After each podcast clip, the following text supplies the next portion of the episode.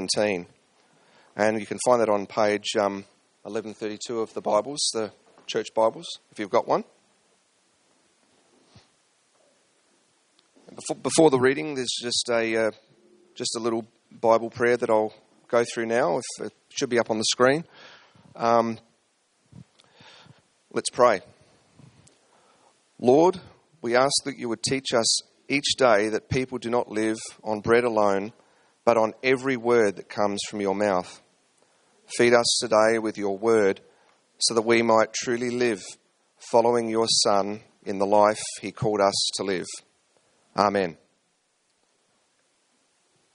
Okay, now for the reading. Therefore, there is now no condemnation for those who are in Christ Jesus, because through Christ Jesus, the law of the Spirit who gives life has set you free from the law of sin and death. For what the law was powerless to do because it was weakened by the flesh, God did by sending his own Son in the likeness of sinful flesh to be a sin offering.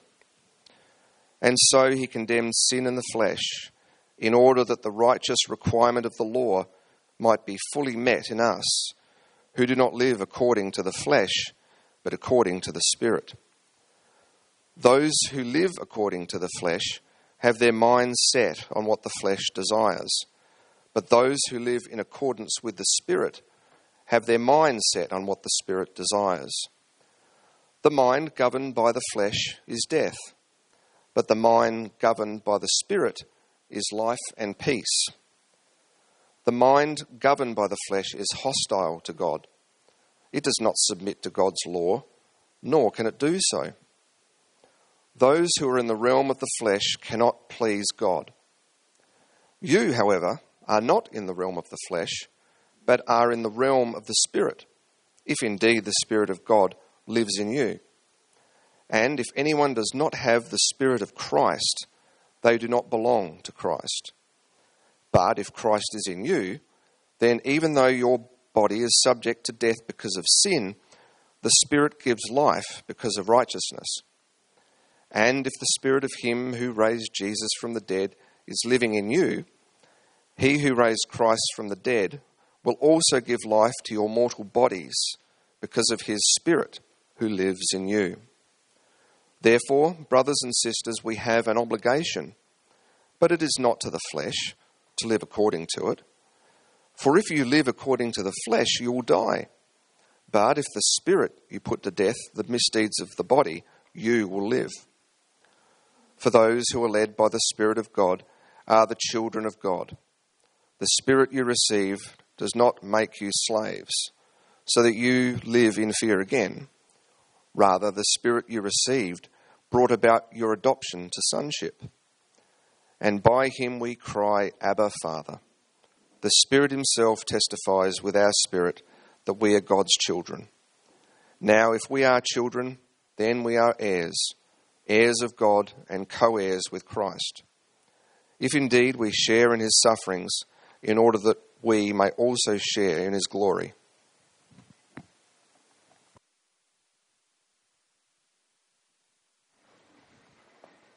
Thanks, Steve. Good morning. My name's Colin. I'm one of the pastors here. Great to have you with us. It'd be lovely to talk to you over morning tea if I haven't before. It'd be lovely to talk to you anyway. Even I have talked to you before. You, most of you are lovely.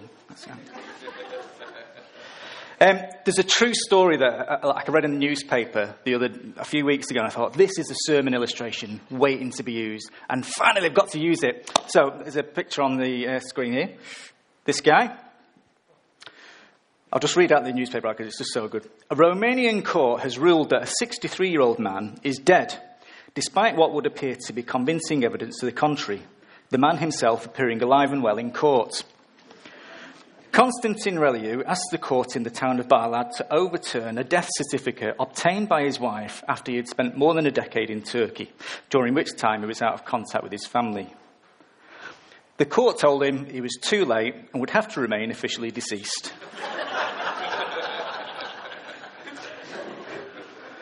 I'm officially dead, although I'm alive, a bemused Reliu told local media outlets.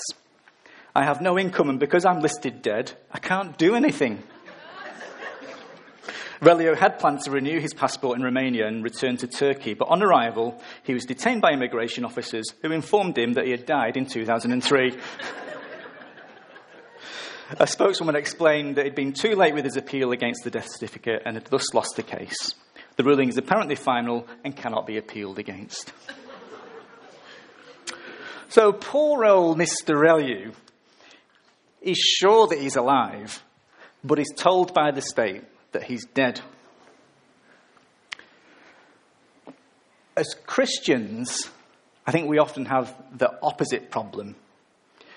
We need help being convinced, being assured that we're not dead in our sin, but are alive, have eternal life in Christ. We need help having assurance that we're still Christian. Because our struggle is real, isn't it? We, we come to believe in Jesus, put our trust in Him, and at first it, it's like pure joy.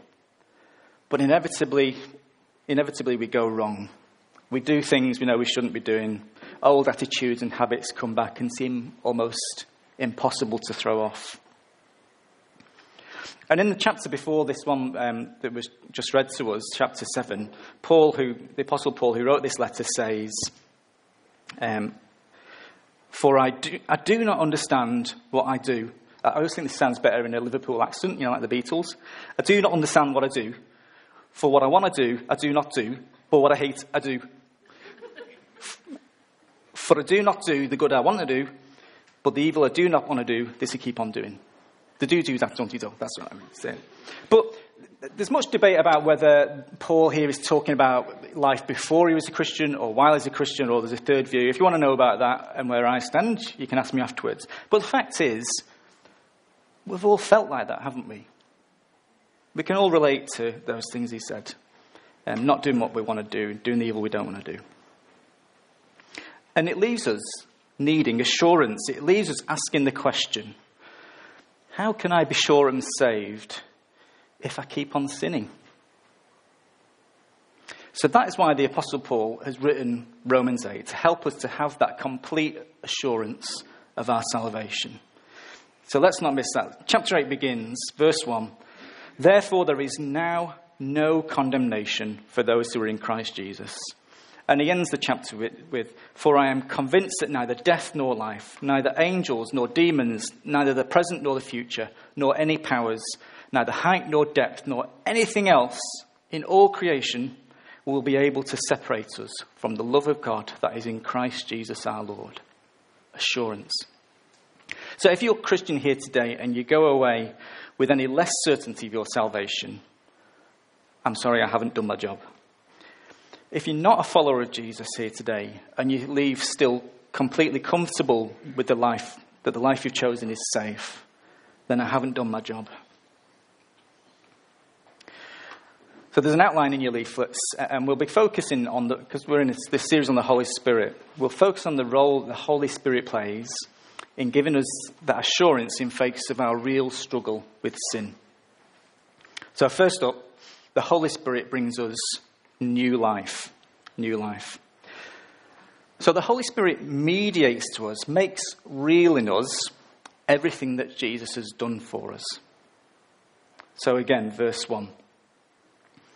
Uh, Therefore, there is now no condemnation for those who are in Christ Jesus. All right, just to make sure we don't miss that, it's really important. So let's hammer it home by all saying it together. So, you ready? Therefore, there is now no condemnation for those who are in Christ Jesus. Good. Why is there no condemnation? Verse 2 Because through Christ Jesus, the law of the Spirit who gives life has set you free from the law of sin and death.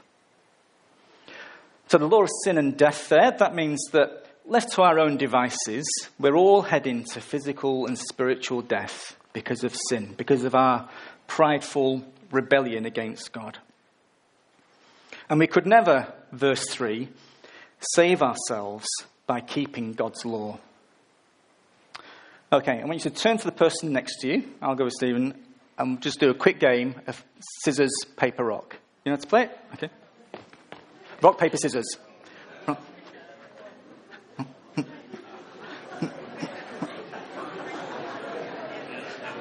Okay, well done.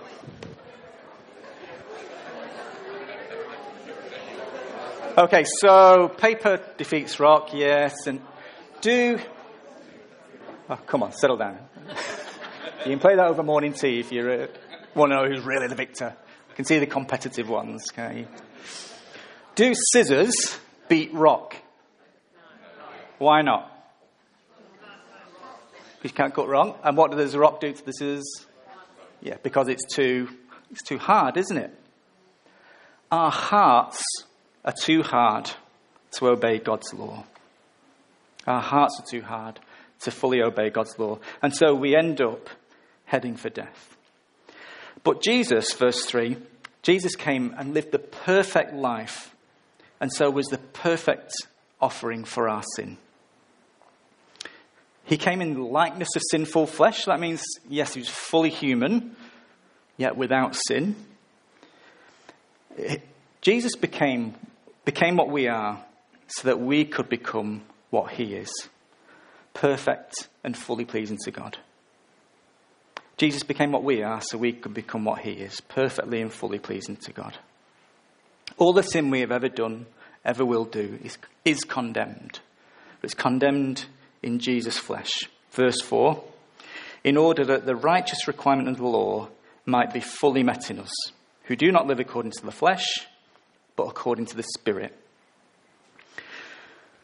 So, us who live according to the Spirit, if you're a Christian, that's you. Uh, last week we saw that Jesus promised the Holy Spirit to all believers. In fact, the only way we can come to believe in the first place is by the Holy Spirit convicting us of our sin and our need for Jesus.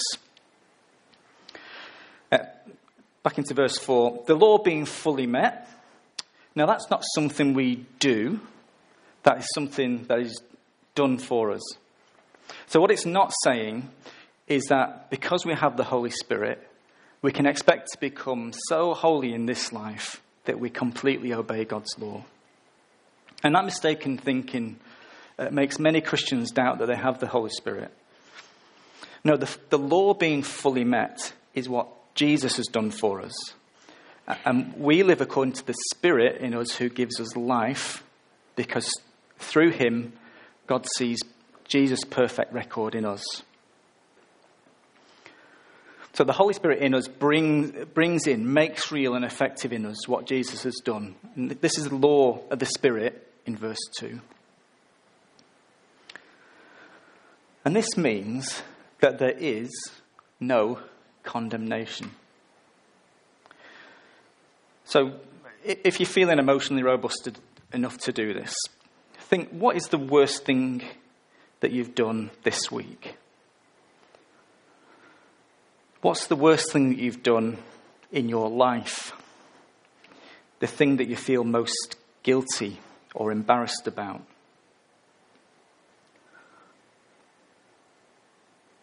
If you're in Christ, don't let that thing condemn you anymore. Because you're no longer defined by the law of sin and death that we deserve. But we're defined as one who lives according to the Spirit, who has, past tense, the Spirit who has set you free, giving you life.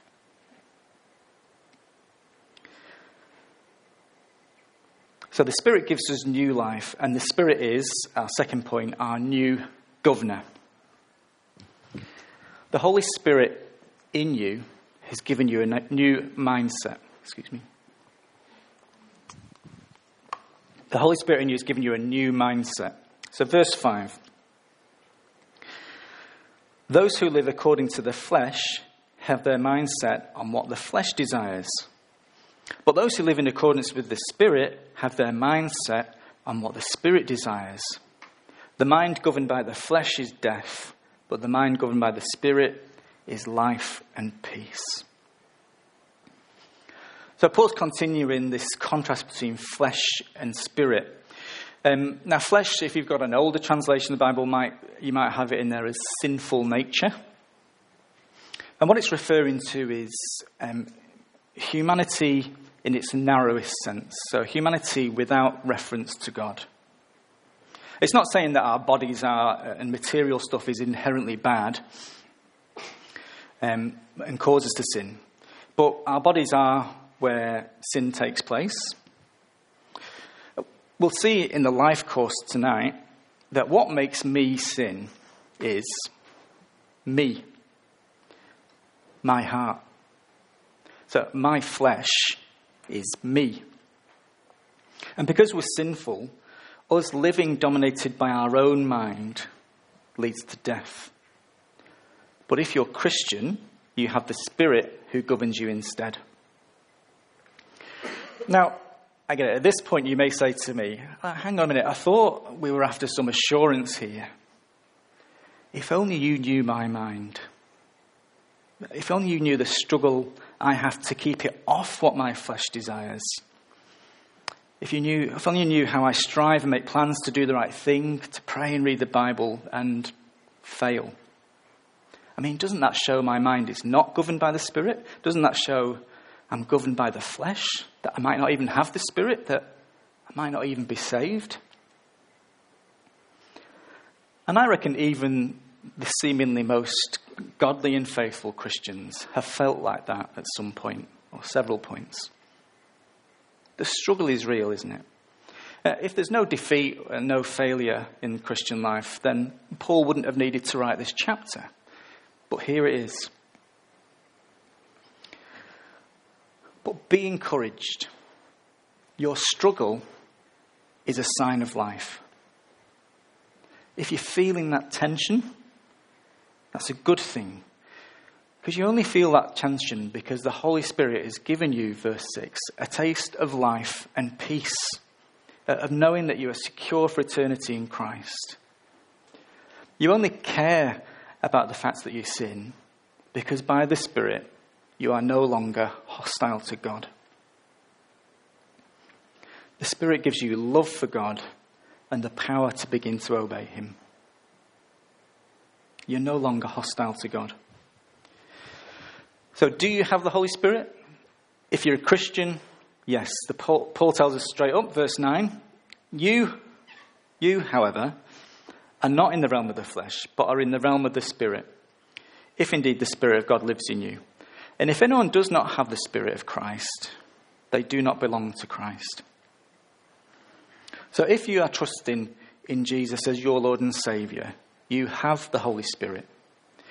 Receiving the Holy Spirit is a gift. He's part and parcel of every Christian coming to faith. He's included in the package, no exceptions.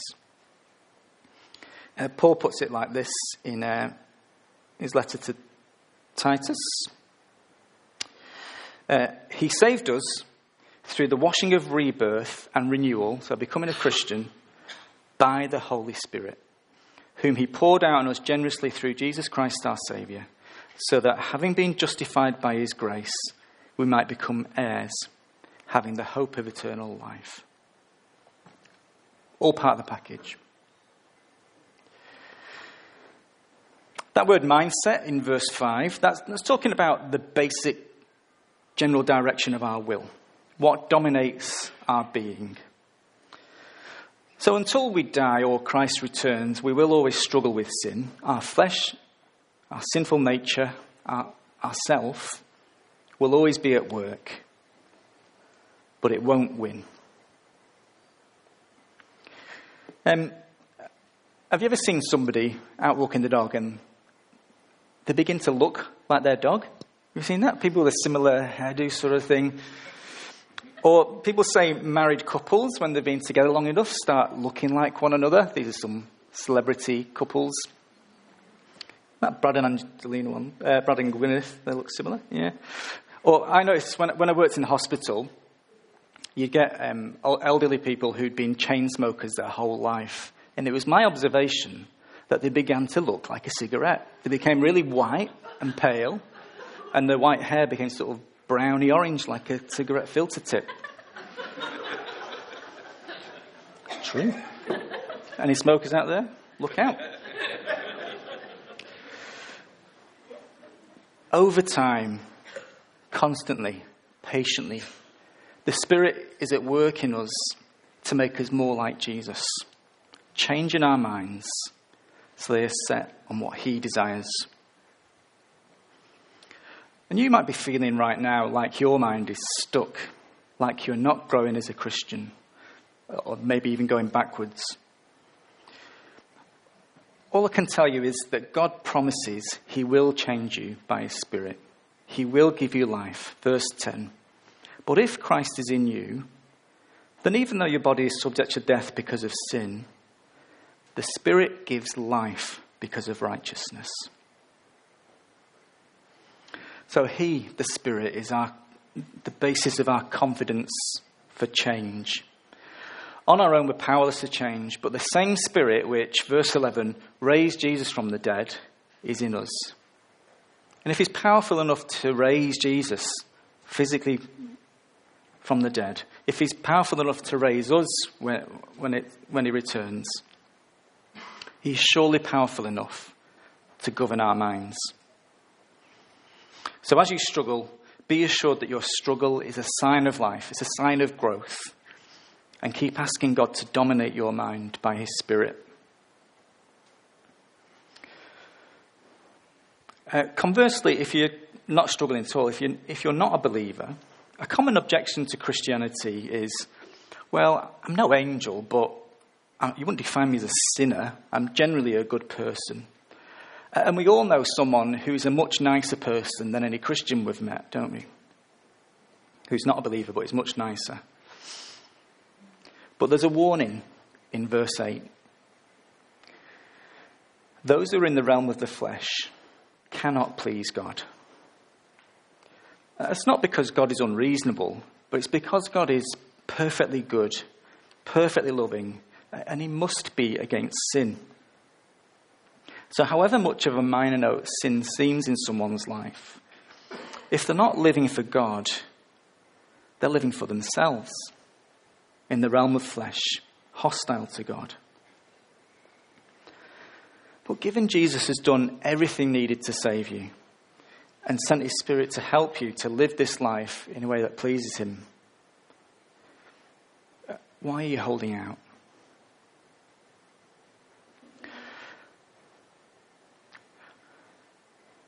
So, our struggle with sin is no longer a hopeless case because um, the Spirit is, our third point, our new leader.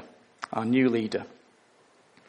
So the Holy Spirit leads us away from sin and towards crying out to God as our Father.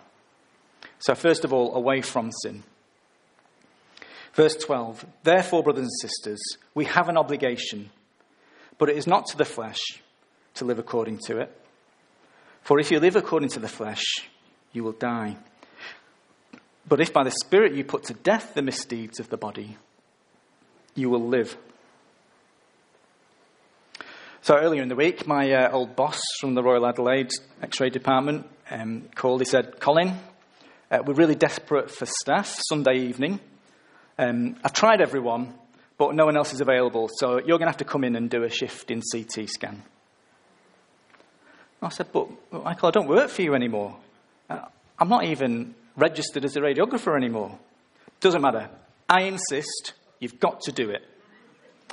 So that's tonight. So, Cameron, I'm sorry, you'll have to do life course this evening. Okay? Now, of course, that's silly, isn't it? I, I, I've got no obligation to my former employer anymore. I mean, it used to feel inevitable that um, if you saw that number come up on the phone, when, that you'd get a call when lots of people are off sick. It, I, I, felt like I couldn't resist the urge um, to go in and help. But now, even if I felt like going to work at the Royal Adelaide, my obligations lie elsewhere. Even if I tried to go back, I'd, I'd be terrible at it. I'd forgotten loads of it. I'd be le- I'm less and less familiar with that world. And my heart just wouldn't be in it. The temptation to live according to the flesh, to our old self, to sin, will always be there. But to live like that is no longer inevitable. It's no longer hopeless to resist because we resist in the power of the Holy Spirit. He works in us, changing our hearts so they're less and less following the flesh, less and less familiar with that, and more and more set on Him.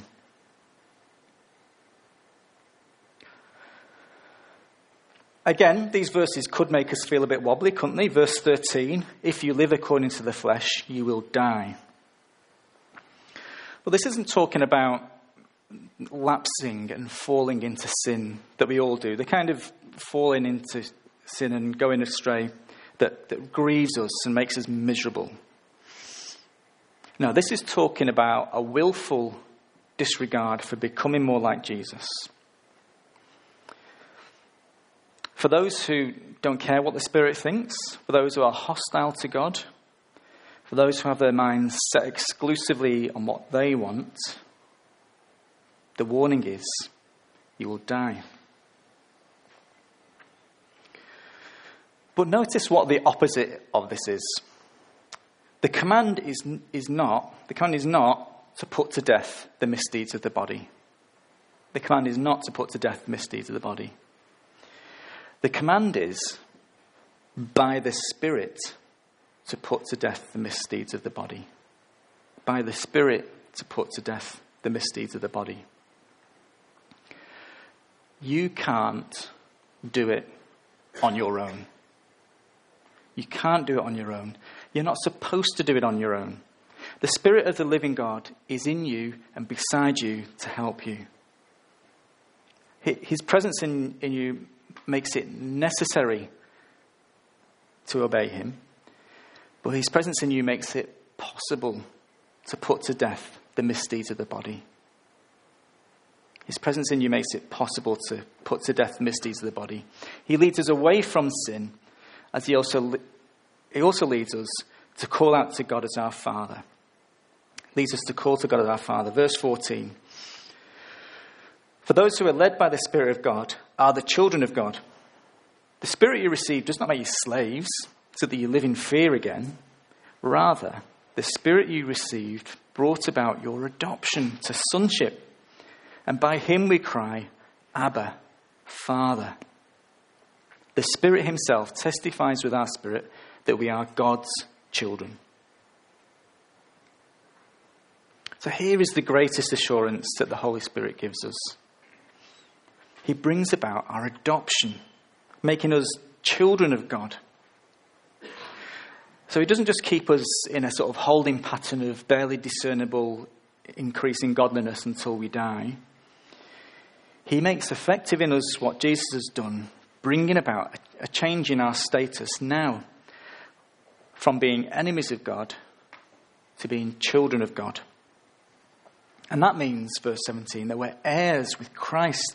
It means we share in his sufferings, yes, rejected and hated for belonging to him. But in the end, we'll be glad of those sufferings as we also get to share in his glory. And this isn't some theoretical thing that might happen in the future. The promise is that it will happen because of what we have already the Holy Spirit in us. So that means in the, the here and now, we don't need to live in fear as slaves. So instead of obeying because of fear of punishment, we can obey out of love for our Heavenly Father. Instead of covering up our failures and running away, we can turn to God the Father for forgiveness. And we're empowered to do all this by our advocate, our helper, our comfort, the Holy Spirit. So we cry out to God as Father through Jesus by the Spirit. In Jesus, we've got the perfect example of someone setting their mind on what the Spirit desires, putting to death his own flesh desires, and crying out to God. So, in the Garden of Gethsemane, um, when Jesus is contemplating his betrayal and death, this is in from Mark's Gospel. Going a little further, Jesus fell to the ground and prayed that if possible, the hour might pass from him. Abba, Father, he said, everything is possible for you. Take this cup from me, yet not what I will, but what you will.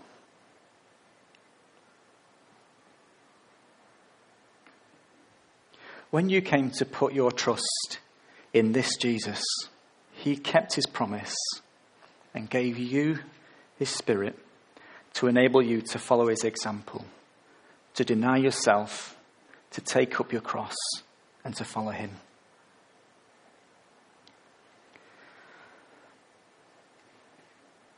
Okay, so to summarize, through Jesus, the Spirit has set us free. It's a done deal.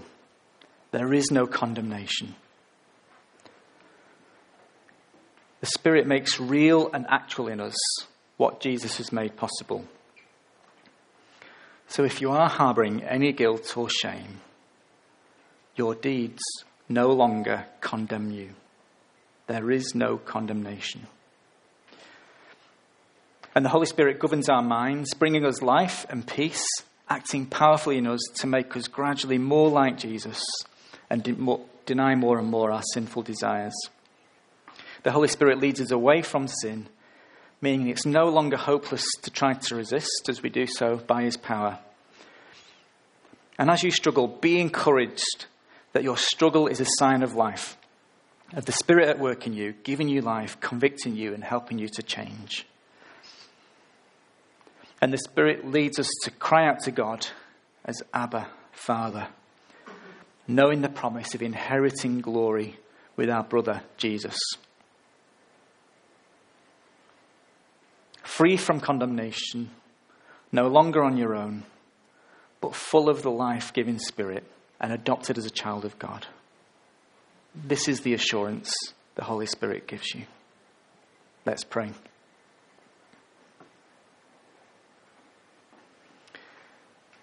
Heavenly Father, thank you for the gift of your Spirit. Uh, thank you that we're not alone, that you are with us and in us by your Spirit.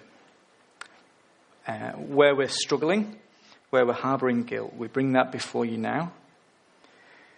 We ask you by your Spirit to more and more fix our minds on you and less and less on our selfish desires. And thank you that in Jesus there is no condemnation. Amen.